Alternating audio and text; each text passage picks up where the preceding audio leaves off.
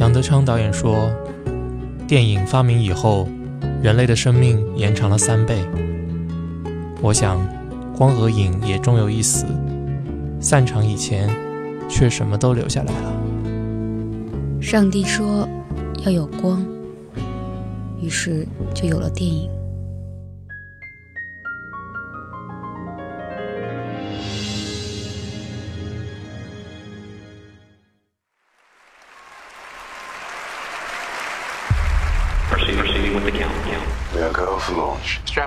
Minus 10, 9, 8, 7, hang on. 5, 4, 3, 2, 1. Each person you speak to has had a day. Some of the days have been good, some bad. What is it to be human? What is it to be alive? Tell me why it's so important for it to say hello. No one said the job's supposed to be easy. No one said it's supposed to be that hard, neither. We'll figure it out. We'll use the Force. That's not how the Force works. I blew myself up. Because I'm stupid. That's not stupidity, that's fraud. Tell me the difference between stupid and illegal, and I'll have my wife's brother arrested. hey, be careful with that, huh? No, no, it's okay. It's not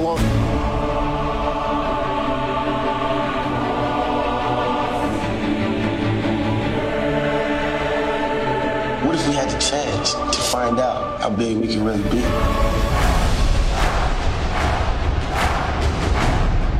I got something to say. Is that the best you can do? What a lovely day! Do you have your seatbelt on? Will you asking me that now? Sorry about that. Needed to let off a little steam. They're all looking at you. Believe me, they're all looking at you. You're the only one who sees the world the same way I do. No one sees the world the same way you do.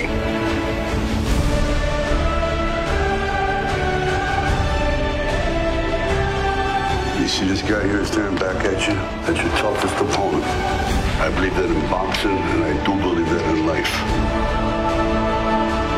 I can do this. I can do this.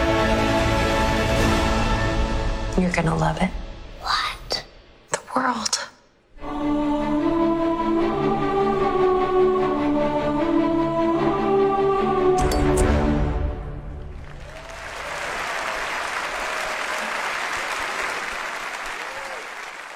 好了，刚刚大家听到的这一大段呢，就是在今年刚刚结束的八十八届奥斯卡金像奖颁奖礼上面一开始呃放出来的这一段混剪啊，就是在二零一五年的。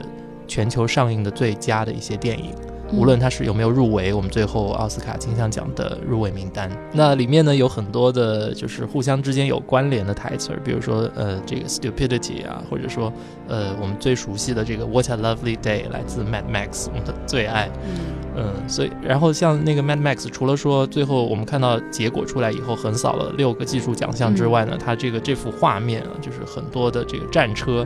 在这个荒漠上面行驶过来的这个壮观的场景，其实也是在整个颁奖礼里面是一再被播放出来。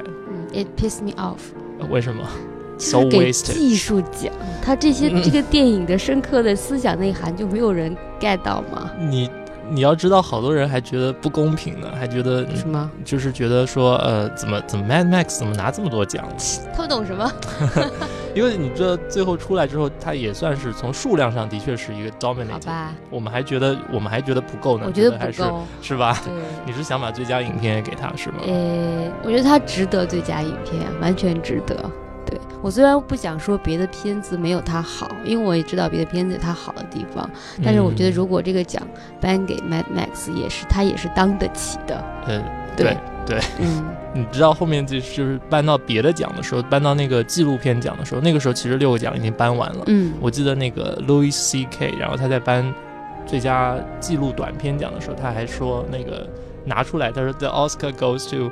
Mad Max，然后他说 他们大家都笑了，就觉得，如果当时他拍一个 Mad Max 的拍摄的过程，再拍一个纪录片，嗯，然后再送去送展的话，就有希望了。对，这个斩尽杀绝要。OK 记得下次以后你拍片的时候，一定要再附加一个小分队拍这个拍摄记录有，。当然嗯有了。你看他们每次就是提名名单出来的时候，就是还有一些，比如说呃幕后花絮的，或者一些 side shots，就是后面有一些纪录片团队在跟着他们，就以便他们之后，比如说出蓝光碟啊，或者什么时候就附在那个花絮里面。那今天的散场节目呢，就是来聊聊我们这一届的奥斯卡啦。我是舒卡，我是 Y Y，嗯，那整场看下来之后，除了最后成为最大赢家的这个 Mad Max 之外呢，你觉得？他算吗？算最大赢家吗？我觉得老实说，我挺替这个 George Miller 老爷子抱屈的，真的就是就是他花了这么多年积累，然后年打再磨这么一对，然后再再次这个。重出江湖以后，只拿到了一些技术奖，我真是觉得，就大家没有 get 到他电影背后更深的思想内核，嗯，我挺替他失落的。而且有一种说法，就是因为他毕竟他是澳大利亚人，他哦进不到这个，当然这阴谋论啦，进不到这就是进不到这个嗯美国的这个最 top 的这个导演这一层里面。这个这个其实他们在颁奖礼的时候也吐槽过了，自己嗯自黑过了。嗯嗯嗯，那你说的这个主要是因为他作为导演嘛，其实我倒觉得入不入围最佳电影是另另一回事。嗯因为最佳电影其实就是当时也介绍了嘛，就是我们当那个 Morgan Freeman 出来颁最佳电影的时候，他其实说过这个这个奖其实是颁给制片人的。OK，嗯，就是说他其实是呃为了这整个电影工业体系里面从头忙到尾的这些人。嗯所以说，呃，大家不要看那个最佳影片，好像是一个鼓励给一个呃导演在其中起到一个非常决定性的作用了。那嗯。其实已经有最佳导演奖了嘛，对啊对啊对所以就相应的，它这个我反而是嗯。明白这个意思，就是嗯。我觉得的确就是最佳影片，它其实呃奖励的是一个 team，一个嗯 teamwork。对。那今年的这个 spotlight。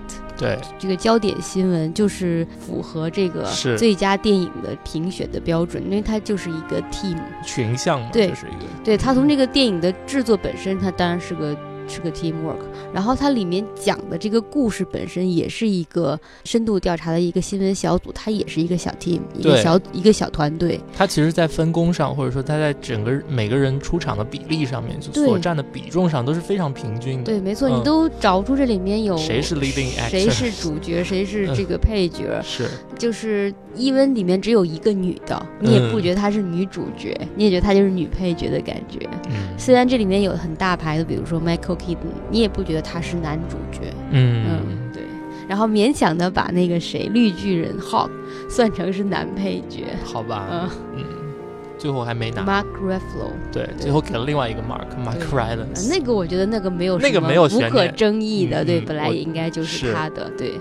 开心了吧？开心了嗯耶！然后，但是我还是想说一下，我觉得，因为我就是最近刚刚看完《Spotlight》这个片子的，对我的印象是最新的、最 fresh 的。我还是觉得这里面这个 Mark Ruffalo 就是绿巨人，他的演技是不一样了，有层次和深度了。比他演，当然演 Hawk 不需要演技了，就是脱一下衣服 就变身就可以了。还有他以前演过那个就是四个魔术师的那个，呃，Now you can see 啊 me，，Now you 嗯 can see me 嗯那个，对，那里面他也演一个就是一个警察嘛，嗯那里面有点做作。在那里面嗯，但是在这这个个电影里，比较真性对，在这个电影里，我觉得他、嗯。他是下功夫，然后琢磨了一个一整套的肢体语言和这个动作，还有就是特殊的这种 vocabulary 上有他自己的一套东西。他老是用一种带挑衅的反问的方式说啊，是吗、嗯 o k yes 什么的这种的，嗯。然后树立了一个跑这个深度调查的记者的形象，我觉得这个还是很好看的。包括他在里面就是这整场戏，其实讲这个新闻集团，包括里面这个小组去做一些调查的工作的时候，其实是非常繁琐细致，嗯但是它里面唯一一场就是一个。比较有冲击力的一场，其实就是由他来完成的。对，就他在呃报社所有人的面前，就是大声的他着急想把这个对。故事赶快发表出去，然后他说他很愤怒，对，那应该其实是整场整个电影里面算是比较有爆点的一个最长，而且是最长的一段对白，就独白了，已经是对。对，因为那个电影已经被就是很像纪录片一样，嗯。他很用一种很平缓的方式，很这个平静的述说的方式，就有点跟观众拉开这种距离的方式来讲这个故事的。但是我觉得他讲的非常好，非常细致，而且并不让你觉得闷，节奏控制的很好。嗯嗯，就是你会看到很多的你。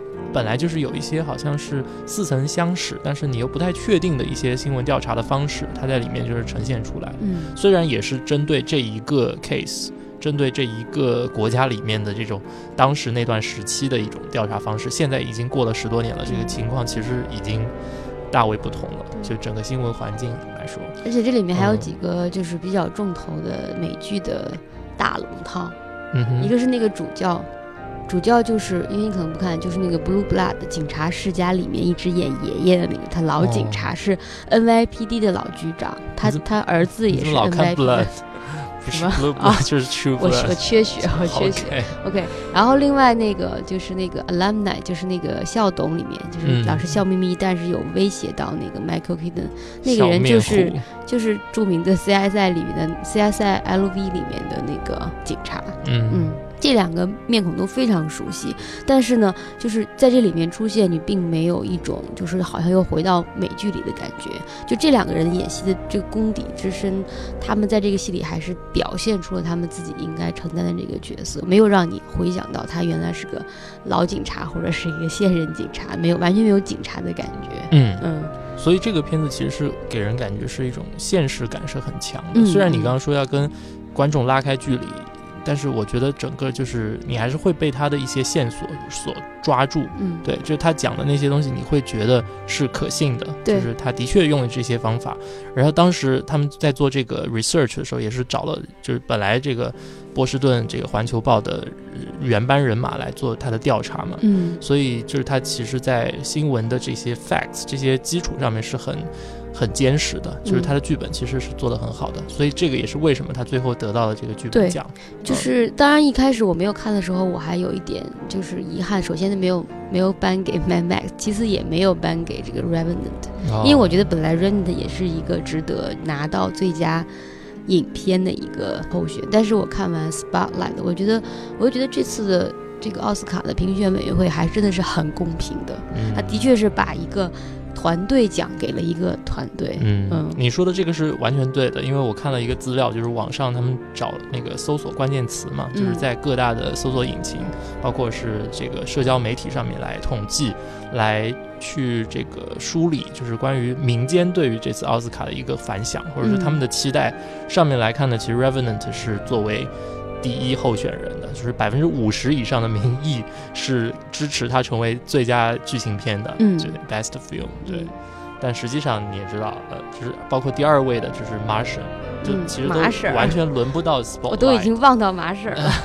对，后面是 The Big Short，然后呃 Bridge of Spies，对嗯我们之前谈过的，但是完全那个时候还轮不到 Spotlight。Spotlight 其实是在后期比较提名出来了以后，才其实引起了大家关注的一个片子。我觉得相比其他电影，比如说《Revenant》，嗯比如说《Martian》，你比如说《间谍桥》，这些都是讲一个大故事，讲一个非常就是情节跌宕起伏的一个大故事。但这个电影就是很平实的描述一段过去发生的史实。虽然这个事实本身对每一个受害者来说说是一个惊天动地、一个改变人生的一个东西，但是对我们这些身在世外的人来说，就是一个你可以说的，就是冷酷一点说，是一个不关痛痒的一件事情，发生在遥远的地方，发生在别人身上。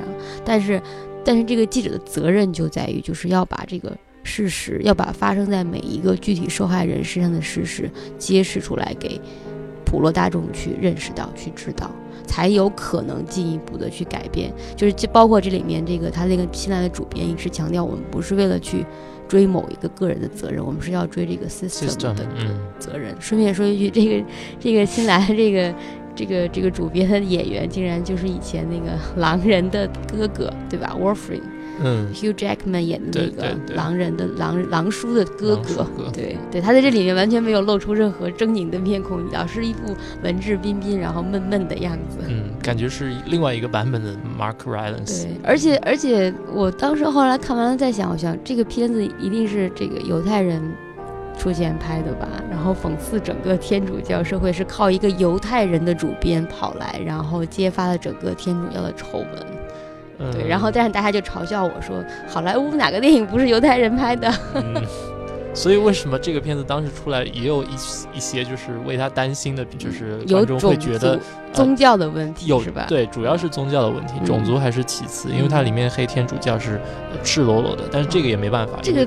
不是黑他，是事实来的。对，这是摆摆事实讲道理。黑他，对。所以，但是你要知道，评审里面是很多大多数都是保守派的嘛，然后又是天天主教徒，肯定是大多数了。所以，我觉得他们能够摒弃他们自己个人的一个信仰的立场，去呃，就是回到这个故事所揭发的事实本身去。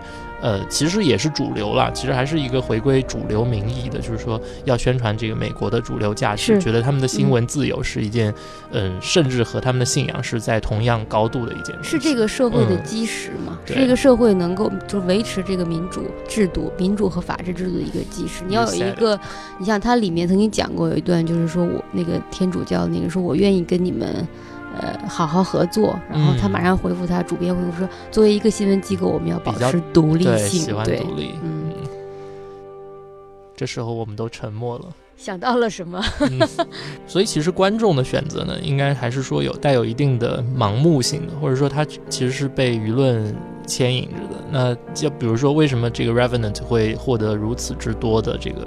评价认为他有机会获得今年的奥斯卡最佳影片，那随之而来的就是这个奥斯卡最佳男主角，就是这个 Leonardo DiCaprio。嗯，对，小李子的冲奥之路，就是在我们民间已经被炒的太多次了，嗯，甚至已经是盖过了奥斯卡的这个整体的一个呃形象了，变成说变成其中一个怎么讲，就是一个呃，这是人类文明的一个工程。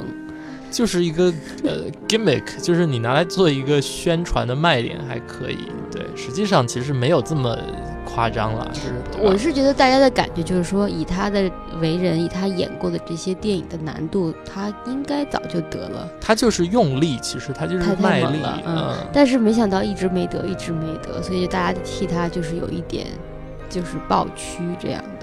还好，就是发酵的太厉害了。你比如说前面讲那个《华尔街之狼》那年，我记得他也是很大呼声，觉得他要得。其实真没没有什么可得的。我看完之后觉得也是非常正常的一个片子，就主要还是鼓励这个，就给个鼓励奖了，就是让他入围一下了。最后就是实际上其实没有说怎么样的，对，所以。嗯，然后前面有一年他是跟那个好像是灵魂歌王撞了，所以就没有没有办法得，也是很正常的一件事情。嗯，那比如说你看今年的，你要说叫屈的话，其实很多人都很屈啊，对吧？像那个 Brad Pitt 不屈吗？也是提名很多次的。嗯，然后那个。就是摄影摄影师也是很去的，那个 Dickens 对吧？他也是提名很多次。然后今年的，但摄影师主要是幕后嘛，他大家知道他比较少。不是啊，那最佳摄影没不是啊，很多人 care 最佳摄影今年又大出风头啊，对吧？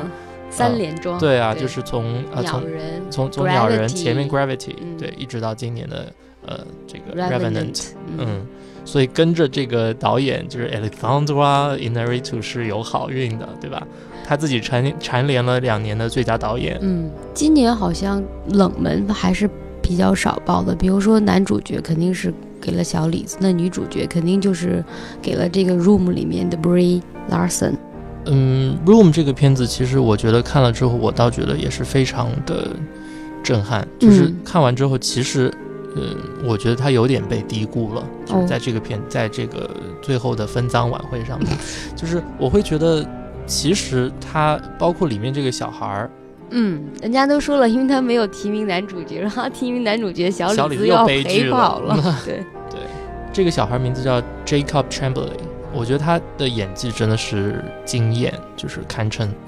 其实我觉得可以入围最佳男主角。就当时他们在提名的时候还说，如果他入围的话，就是最年纪最小的这个最佳男主角嘛。他其实是一个人，真的是撑起了。超过，嗯，略超过二分之一的片子，我觉得，呃，甚至就是要超过这个 Brie Larson 在这部片子里的作为最佳女主角的一个表演，嗯嗯，然后而且这个片子的设定是一个非常特别的设定，就是它是把人限制在一个，呃，以受害者的角度去看看这个世界，并且它其实是有点像《美丽心灵》了，就是说一个母亲为了保护她的下一代。而且还要同时保护自己的这个大脑不发疯，怎么样在一个非常狭小的一个环境里面，就是维持了五年的一个。被困的囚禁的这个生涯，嗯但是在这个同时，他非常巧妙的用各种方法，真的是费尽心机去保护他下一代的这个心灵健康。但是最后，在这小男孩出去看到外面世界的时候，也是非常震撼，整个世界观都要重崩崩塌，然后并且重建。嗯、然后那段其实他 Jacob 在上面演的时候是非常的有说服力的，嗯嗯，你就完全难以置信，他真的是一个天生的演员，我觉得，嗯，而且他。就是没有失去，在当然他这个才九岁，不可能这么快就失去那个天真。就算他已经被作为颁奖人，然后作为呃没有被提名了，就是作为颁奖人在奥斯卡上面被邀出席，就是他看到你看到看到那个 R two D two，看到那个，嗯、毕竟还是小朋友 B B eight 那些时候，他还是会很开心的从座位上面站起来，嗯、对，然后包括他在读那个提名名单的时候，包括他看到那个 Bree 得奖的时候，就跟他击掌啊，那些时候他还是露出非常天真的那个笑容，对，包括我后来还甚至看过一些他的那个访谈，就跟那个。呃，鸡毛秀啊，然后什么 Allen 秀啊，那些 就、呃、上一遍是吧？就这些那肯定啦，就是是吧？但是但是你会觉得他、呃、还是不太做作的，就是他会做戏，但是他不会特别做作，他也不会迎合那些主持人。嗯、我看他们还拿他没辙，就是那种感觉。嗯、就他智商很高的，嗯、其实不他不是说了吗？嗯、那个才当时采访他说，你怎么从你的角度看这次的奥斯卡？啊，他说，对我看到好多腿，大美腿，嗯、没有大美腿，就是这是 so many legs，对，嗯。其实这种以呃这种密闭空间，然后少角色演戏，在好莱坞来说，并不是一个稀罕的题材，还是比较多的。我记得以前好像是两千二零一几一二年一一年有一个电影，就是叫《活埋》，哦、整个戏从头到尾就是一个人在棺材里。就是一个士兵，他就被埋在这个棺材里，哦、他怎么就是靠一个电话来，然后把自己拯救出去？嗯、那个其其实是很好看，哦，好像而且非常紧张，就是并你并不会觉得那个就在里面很闷呐、啊、很无聊啊。你想一个人在一个那么小的空间里，棺材已经是比那个 room 还要小的空间里，嗯、但他一样能够演的这种让你很刺激，让你很紧张，心脏嗡嗡跳。所以这部片子应该也可以有机会。找来去看一下，就是这种秘密空间其实是很容易出戏的，嗯、很容易出角色的，出到演出演技的，对。嗯，我以为你要讲那个 The Cube 呢，就是新荒方那个。啊，那个简直就是动物，是就是马戏团嘛，就是一群人，一群小老鼠塞到迷宫里，然后逐个死掉，死掉，死掉。不就是吗？他们往排往往外爬嘛，然后有各种各样的机关，okay, 然后死一个，嗯、一会儿死一个，一会儿死一个，完了。对。而且 Room 有一点就是比较有。创意的一点就是，他其实到一半左右的时候，他在那个房间里的囚禁生活就结束了。嗯，就你刚说那个是全程都在棺材里，是吧？对，这个他到一半就没有了。其实他是后面这个半部，反而是说，呃，两个人来到了外面的世界，一个是重返原来的世界，一个是来到一个没有办法想象的一个世界。他们去怎么去应付这个危机，就另外一种危机。其实，我觉得其实它还是后半程的 room 是一种无形的 room。就是那种密闭的空间，对这个两个人的心理和生理上的那种束缚和这种约束还存在，它是隐形的还存在。那么他们两个人怎么样透过自己的方式去最终真正的去摆脱这个 room 对他们两个人之间的这种束缚和阴影？他后半程讲的其实是这个这个故事，所以整个来说还是关于这个 room 的。而这个 room 里面的主角其实是小男孩，我觉得还是，因为他最后包括他妈妈就是演的这个 Joy 这个角色，其实也是依靠呃、嗯、Jacob 他演的这个小小男孩的角色，因为小孩嗯毕竟还是比较容易适应嘛，就是他依靠他，所以他后面在演生命力顽强。对，在里面其实也是有一有一回，就是说他对儿子说说那个呃 Thank you for saving me，嗯。呃。Twice 好像是、嗯、对，就是意思就是说，第二次其实是从心灵上面在释放了他，精神对，第一次是靠他跑出去报信儿，报信儿，对，所以呃，这个片子其实真不错，包括但但是你知道，嗯、我要说一句，就是因为我看了太多什么 CSI 啊，什么那个 Criminal Minds，这里面有好多好多这种。密室监禁的这种、嗯、这种桥段太多了，好吧，那我只能说这里面至少还有个正太的卖点可以送给你，哦、去看一下小男孩的演技还不错。那这个片子其实跟 Best Film 是一样的，都是都是性侵的一个呃题材，说起来。啊，你说跟 Spotlight 对，跟 Spotlight、哦。这个还挺巧的，我倒觉得。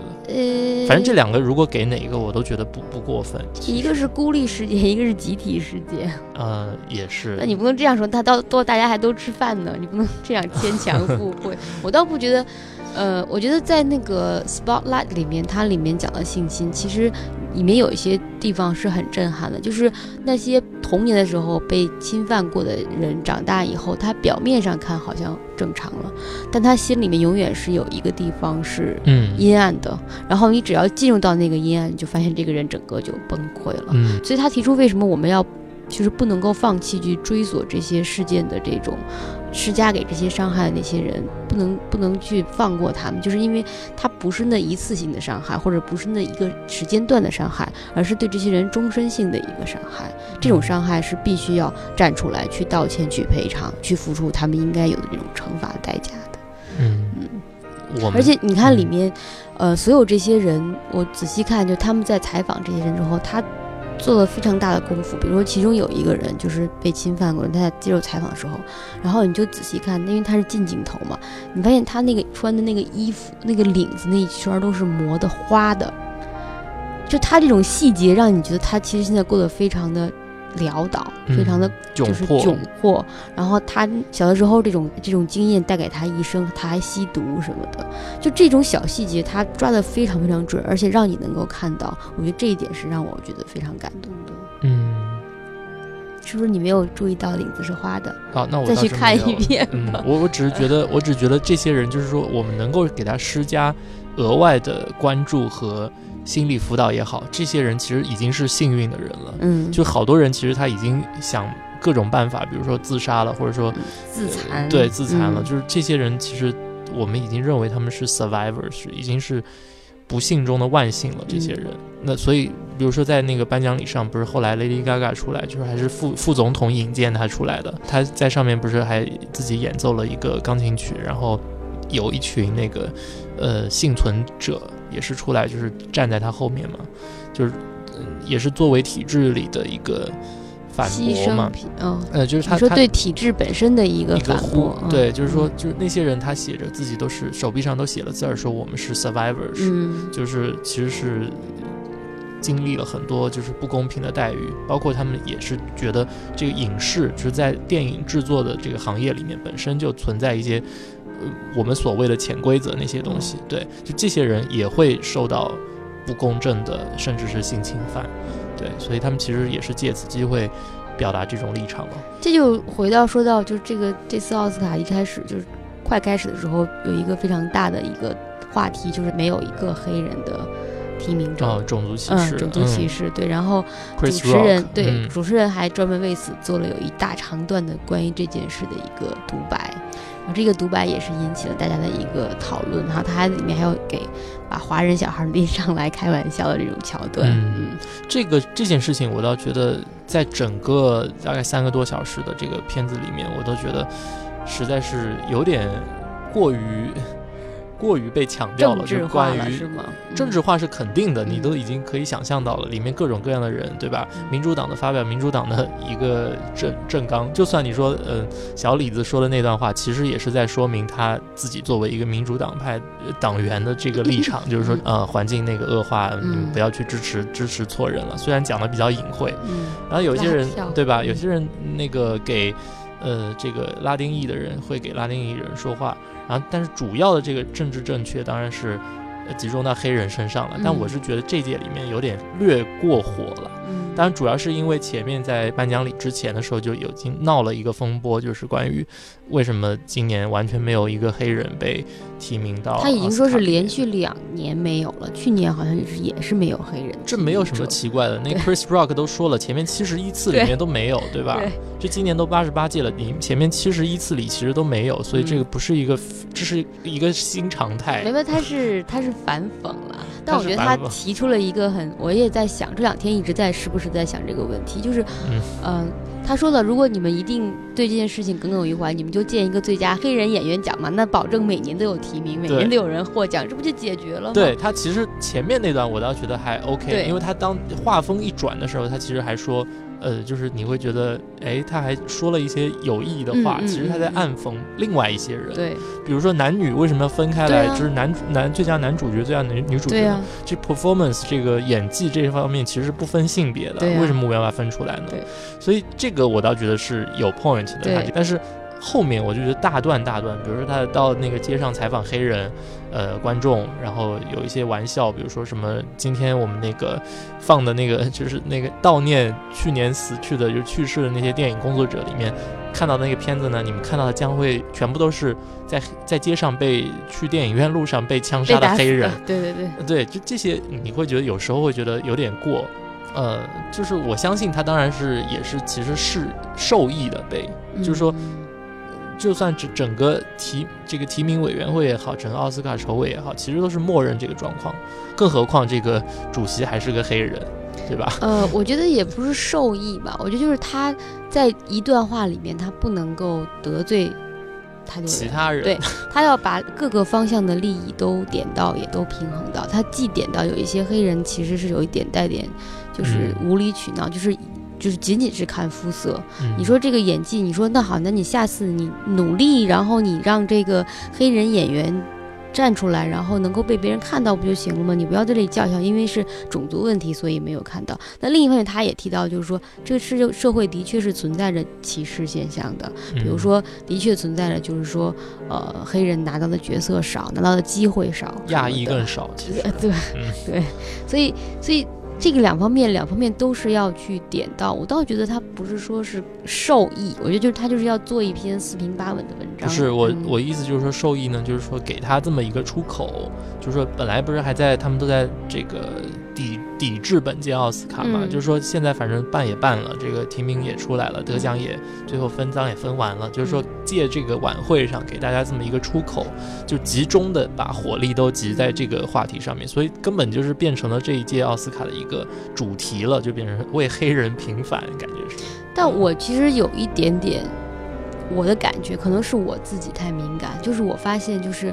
嗯、呃，他的确是有黑人影帝，这个历史上是有的，所以少当然肯定少。嗯、但是你你有没有发现，就是一般来说，黑人得影帝的那个时候，同一年那个影后也是黑，也是黑人女演员。我记得有一年就非常清楚，就是 Denzel Washington 拿那个训练日 Training Day，嗯，然后得最佳男主角的时候，那当年的最佳女主角就是 Holly Berry。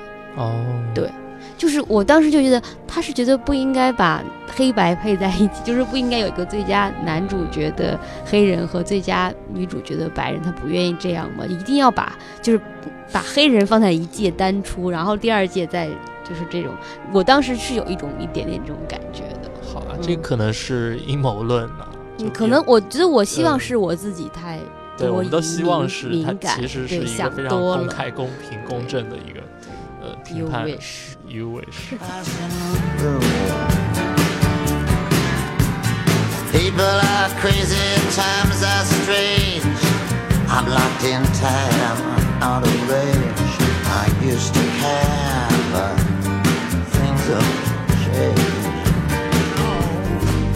Yes, I know, I know, I know. But I must admit it. Big guy, you always come through.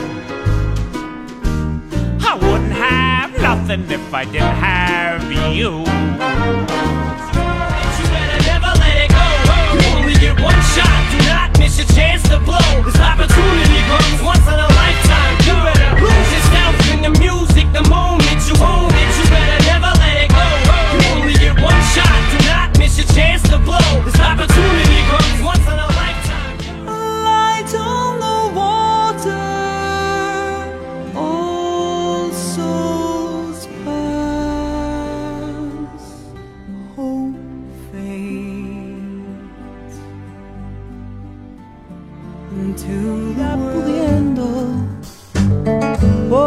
Poco al frío.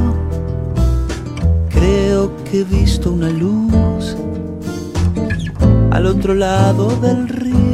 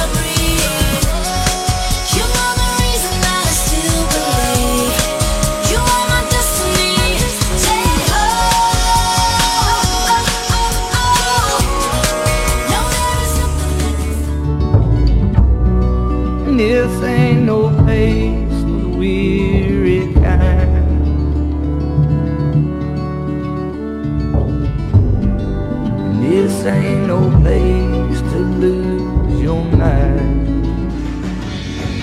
belong together.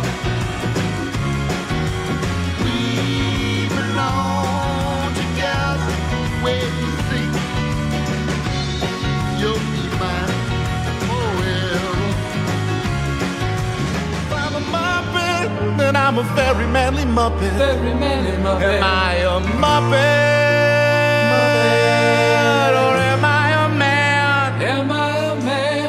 So much. If I'm a man, that makes me a muppet of a man. A muppet of a man. You know what most I face it all together.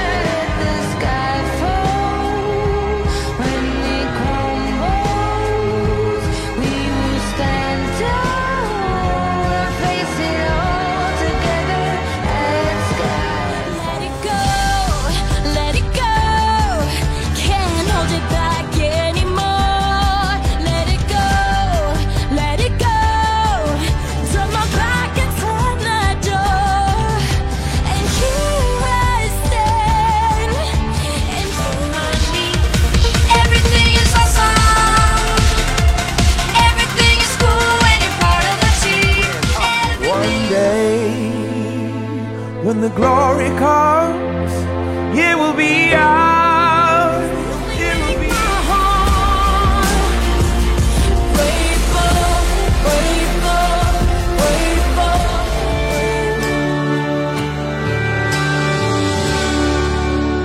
I'm not gonna miss you. Searching for meaning, but are we all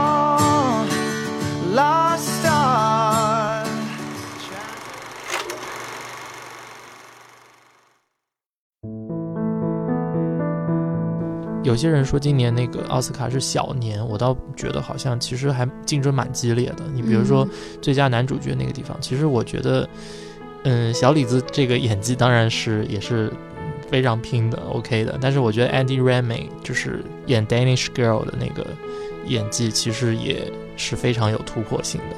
就是一个是用力，就是 Revenant 当然是费尽了千辛万苦，但那个其实我觉得需要更加细腻的一个表演上的努力，就是他需要去调试一个作为就是作为一个男性，他要去领悟，呃，一一种非常独特的女性视角。去去揣摩，我觉得这个需要更多的功夫。这个我觉得又有点就是命的问题，因为他实际上好歹不歹的，去年拿了，嗯就很难，就是这个东西两年给到同一个人就比较难。对，而且呃，你你你必 你不得不个时候那个承认，就在那边，呃，这这个暗笑，我觉得。这个你这个东西你就不得不承认，就是说小李子在今年的确是有一个长足的提高的。然后这个 Eddie Remy 呢，他去年演的是一个最后是一个半瘫的人，是一个瘫痪的人，嗯科学家。那今年演一个这个转换跨性别者，就他太剑走偏锋，每一次都用这种特别剑走偏锋的方式，也是不是被奥斯卡特别推荐的一种方式。你看小李子的不是号称要演一个身体里面有十七八个这个性别的一个多重人格的一个人吗，就太古怪的，奥斯卡也不太能接受。但我觉得那个角色挺适合他的，就是他演出来，挺挺有可看性的那个片你子。说谁？Danish Girl，哦，Danish Girl，嗯嗯，挺好看的，嗯，而且布景非常美，嗯，呃，就是服装非常美，我觉得服装也美，然后布景跟背景音乐也非常美，嗯然后背景音乐其实那个 Carol 也很美，就是这部。Carol 就是因为是大热导造嘛，对吧？呃？哎，这两部说起来又都是跟性别有关的。有人说是因为呃，以这个奥斯卡的老年白种人的这种审美趣味是不太能接受女性同性恋的这片子的。我倒不是说这种感觉，因为我看，呃，我觉得我觉得 Carol 给我的感觉就是还是那个女王陛下这个、呃 Kate Blanchett，呃，她有点太强大了。就在那个电影里面，就是她有点不，这个电影不 balance 的，不平衡了。嗯，我觉得我的感觉是这样的，她在里面的表演有点太强大，然后别的人不能够跟他相得益彰的搭戏，以后就会显得他这个他在这个电影里非常强势他非常强势。抢眼，嗯。然后把别人都盖下去，反正反而使这个电影就栽倒了，嗯不稳。嗯嗯，那也是。对，所以最后 Carol 是本来是作为呃就是大热提名做最佳影片的嘛，后来后来没有，但是出了一个最佳男呃女配角跟女主角都进了嘛，嗯所以其实我觉得不能说评委都对这个片子有偏见。嗯，所以我就觉得今年的是一个分猪肉年嘛，就是大家都雨露均沾了一下。对，嗯，但最佳女配角也没有给到 Carol 的，是给到那个 Danish Girl 的。对。但是男主角那个地方有一点，我倒觉得没有什么疑疑问的，就是 Jobs，我觉得是不好。哦，嗯，法莎个这个肯定不行。法莎这个太弱了。我倒不是说法莎自己弱，我是觉得第一这个角色这个角色、嗯这个角色离离我们太近了，嗯他还没有产生出历史的艰巨感。嗯，就是大家对他的褒贬不一，然后，嗯、对这个人的那个印象还太 fresh、太新鲜了，你很难用第二个人，而且外形上跟他也差的比较多的人再去把他演绎一遍，这个是太难的一件事了。我觉得不能怪法莎，嗯，法莎是无辜的，而且这个 剧本的张力本身也不够，对，就有点不够 weak，罗列，有点点罗列，就是嗯。平面化，有点有点就是罗列他一生中的一些事，他没有把它把它而且罗列的还非常不全，嗯。对，就是抓住一些嗯感觉是小道消息的那些部分来做文章。呃，但是那个 Kate 在里面的演技是 OK 的啦，所以嗯。后来她提名，呃，我觉得是有说服力，只不过最后没有得奖，然后又，呃，没有成一段佳话，就让他们去讲那 Jack and Rose 在后来怎么怎么怎么怎么怎么怎么，哎，这个真是玩坏了嗯已经。嗯不过那个 Tom Hardy 在就 Revenant 里面作为男配角，最后入入围，其实这个感觉希望本身也不大，对吧？啊，没有啊，我其实看完 Revenant，我还想过今天能这次能够跟那个 Mark Rylance 拼一争高下的也就是他了，对。嗯，其实我是哎，不过 Mad Max 里面他也的确是被抢戏了，就跟那个、哦 Mad Max 它是个道具之一嘛，我觉得它是道具血袋嘛，就是、嗯，对。但是 Alice 也也没有入选最佳那个女主角嘛，在 Mad Max 里，也是因为太抢戏了，跟 Carol 的道理是一样的，我觉得。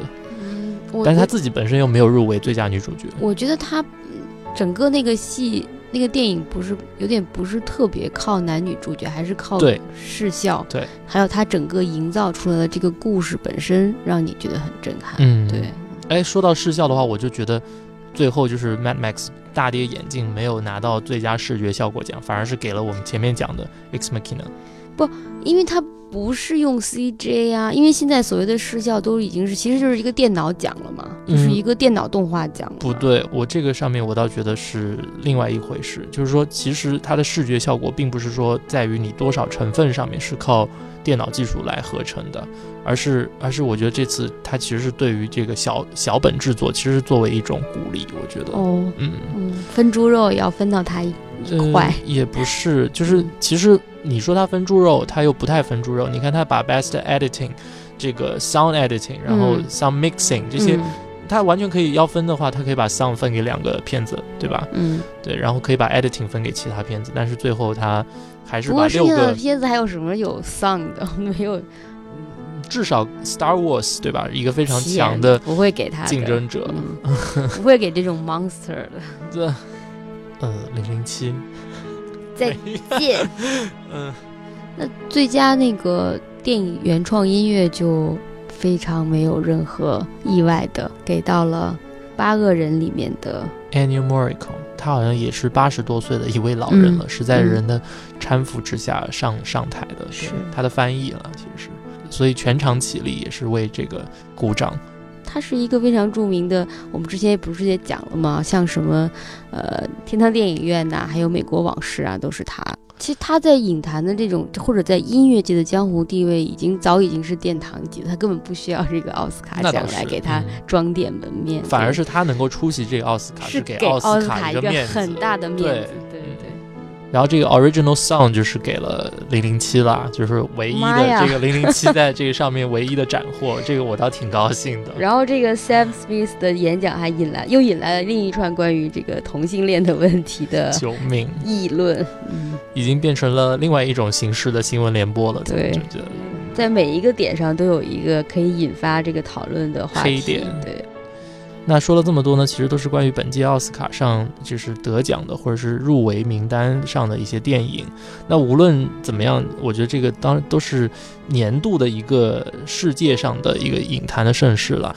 就是说白了，它其实就是一个美国国内的电影节嘛，对啊，是嗯，嗯它之所以吸引了全世界的眼球，就是因为美国电影现在的确是还是处统治了全球的影视市场嘛，嗯，主导性的地位。对，嗯，就是说，我觉得我们国家的电影节更加不用说了，就算是香港的金像奖、台湾的金马奖，你无不要说里面就是被提名的这个影片质量，你光从这个颁奖礼的这个呃秩序，或者说它整个呈现出来的一种素质上面，其实你都会感觉到一个非常大的差距。嗯嗯，你从这个可看性上讲，或者说它从时间的这个分配，它从时间的控制，呃，包括它使还使用了这个现场的乐队，对吧？嗯，我们这边通常都是用配乐的，卡拉 OK 对，那就是他，而且会注重到非常多的细节，这是我。嗯，没有上次金像奖不是有儿童的那个合唱团吗？你不要再提那个合唱团了，我真的是太可怕了。嗯，我都不想让大家再去听我们讲的那一集，里面实在是听得让人起鸡皮疙瘩。嗯。嗯你可以在这个片子，就是这个什么片子，这个颁奖礼上呢，你可以看到他用心做了很多的设计，无论是从他的舞台这舞美的设计、灯光的配合，然后包括他每次出场，无论是这个提名人或者是颁奖嘉宾出场、主持人出场，他有自己的这个颁奖音乐，都是现场的乐队演奏的。而且他们就是出场的时候，你看他配的画面上的字幕，就是直播的时候电视机上的那个画面字幕是非常有条不紊的，谁说话出谁的字幕，而且绝对不可能出现以前就某些金像奖上面、金马奖上 就某些金某些各种分猪肉奖上的这个呃什么左右调换啊，这个呃贴错人名啊这种事情是不可能发生的。然后你再看，比如说。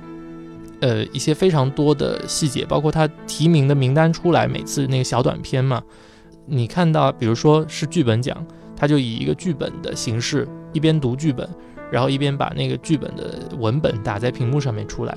你看他颁服装设计奖，他就会把那个服装的一些设计的手稿展示在他他的那个大屏幕上面，跟那个影片是同时出现的。你就会看到服装设计师就是美术指导，他当时曾经设计的那些呃服装啊、那个造型啊，最后是怎么样在影片里面还原出来的。再比如说，你看技术奖，他可能会把这个 3D 的这个 rendering 这个建模的过程，一层一层的这个还原出来，在画面上面给你看，你就会对于他所要颁的这个奖有一个非常直观的了解。再比如说摄影奖，他可能用在现场用这转播的机器，这个摇臂，就是他在怎么做一个这个镜头的运镜，来说明啊，我们现在颁的这个奖其实是一个摄影奖。就是这些东西上面，我觉得他们真的是非常用心在做了。它是让你了解到这个行业这个工种的特点，而不是一个简单的一个名字、一个人名、一个电影，然后一个颁奖就完了。对，它是有经过设计的，而且对品牌的管理非常在意。你看他把每一个电影的那个 logo 啊，就是都要原版的拿回来，然后每次颁奖的时候，就得奖的时候都会放那部电影的背景音乐，就是说这个 moment 这个时刻是属于这部电影的，或者是属于这位电影工作者的。所以这是我觉得的确是体现了一个对电影人的尊敬了。我觉得可能还跟呃，就是举办这个奥斯卡奖颁奖晚会的这个后面的这个公司，它一直以来有这个传统。嗯，比如说呢，有人说就是，呃，这些小金人儿。每一个奖是有一个嘛，但如果你这个奖，比如说是最佳电影，它是团队奖，嗯你这个团队里每个人要都要发一个的话，嗯。对不起，这些多余的奖你们要掏钱、哦。自己去买，对，就是它经费不足，也不是经费不说，就是它不是它不是一个就是像我们这种啊分猪肉，你说的分猪肉卷啊，每人有一个打一个什么小牌子，一人分，它包括这个小金人儿的尺寸，然后它的含金量是多少，它定制的过程，它都是有一个严格的一个标准在里边的。嗯所以它是一个很意思，如果把自首先自己尊重自己，然后自己尊重自己，你就会去认真做到每一个工序、每一个环节，然后你就会做到一个非常好的呈现，让别人在尊重你，而不是你自己还把自己搞得烂塌塌的，然后你先整天去喊别人不尊重自己。我觉得这个你没有任何立场去要求别人这样尊重自己，嗯别人也没有义务去尊重一个人烂塌塌的你。是，就是自爱才能求人爱嘛，就是这个道理你包括他做那个金像奖的小金人的时候，他今年不是还说，就是还原到二九年的时候最初用的那种青铜材质的，就是嗯把它恢复到最最早的那个原始的造型。嗯然后他会就是因为那个时候提名的名单是出来了，但是最后得奖谁也不知道，所以他最后就厂商他会做一个名牌，就是给每一个可能用到的他都会出来，直到最后结果出来了才会把真正的那个名牌放上去。嗯嗯，所以像这些环节上的，呃，就是丝丝入扣了，就会它那个流程管理是非常成熟的。嗯，然后所以这就有了后面小李子去等着订名牌的那一段视频 他还问那个订名牌的人说：“这个东西怎么保养？”然后那人就丢给他一个小册子。哦，你看都有小册子，真贴心。另外呢，比如说，你看，虽然是这个嘉宾都是会抱着自己的立场，在这个上面夹带一些私货啦，就包括卖饼干什么的，这种都是非常正常的，在各大的颁奖礼上都很常见。但是你看他每个人发言的这个长度，其实也是被非常严格限制的。嗯，你有现场乐队就是这个好处，就是比如说你看谁对嗯看谁说话说的太久了，开始长气了，开始唠叨了，你就开始用现场音乐慢慢响起，用一个非常优雅的方式去提醒他，就说哎，你是不是差不多了？说到说的可以了，就可以下来了。但是我也发现，就是其中有一些场景，呃，他是会给他一些额外的这个空间让他发挥的，比如说小李。子，嗯。就可能大家觉得他要做一个 long speech，做一个好好好好享受那一刻，对。所以他们就是也是他已经够幸运的了，好吗？其实是。他已经今年已经是闰年了，已经多出来一天，他可以比平时得奖多了二十四小时来嗯。庆祝这件事了。对，还要多长时间呀？已经给他一天了。对，然后 Ennio Morricone 也是，就是他在他全场起立的时候，他来，呃，因为翻译帮他一句句翻译他的那个得奖感言的时候，其实也没有音乐来打断他。嗯，所以他们虽然是管理这个流程，但是他也会视现场的状况，所以这点我觉得的确是做得不错。你知道他为什么现在感谢的这个人就特别少，就是发言的时候可以这么精简？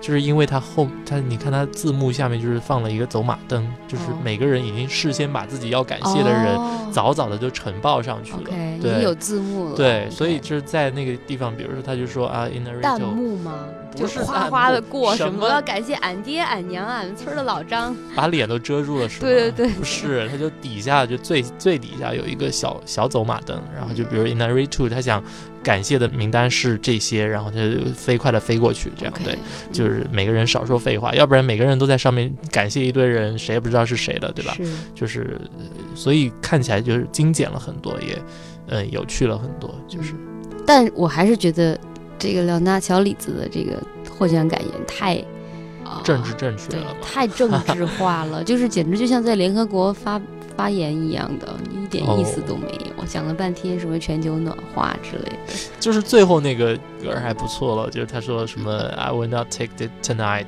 as granted。嗯对，嗯啊这个是发自内心的我相信嗯对这个 OK。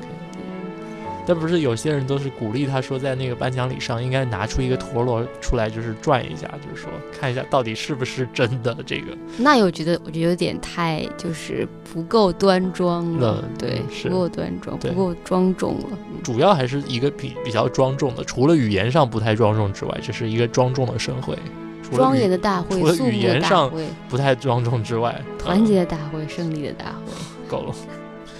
其实这次聊到的很多电影呢，我们之前都已经在就是为他们单集做过了一些，比如说像《复仇者》（Revenant） 啊，然后像《Ex Machina》，然后像《Mad Max》，然后《Bridge of Spies》，对吧？大部分很多都对讲了，Sicario，那嗯还有一些没讲的，我们找机会吧补，有课对想讲一讲可以的话讲，嗯，反正希望大家还是可以有机会的是去看一看。我倒觉得今年的奥斯卡的入围提名的这些都还是挺精彩的，特别是《The Room》其实不错，嗯，还有就是，呃，回到我们经常要提到嘴边的那个 My Max，因为这个有很多朋友也说没觉得有多好啊。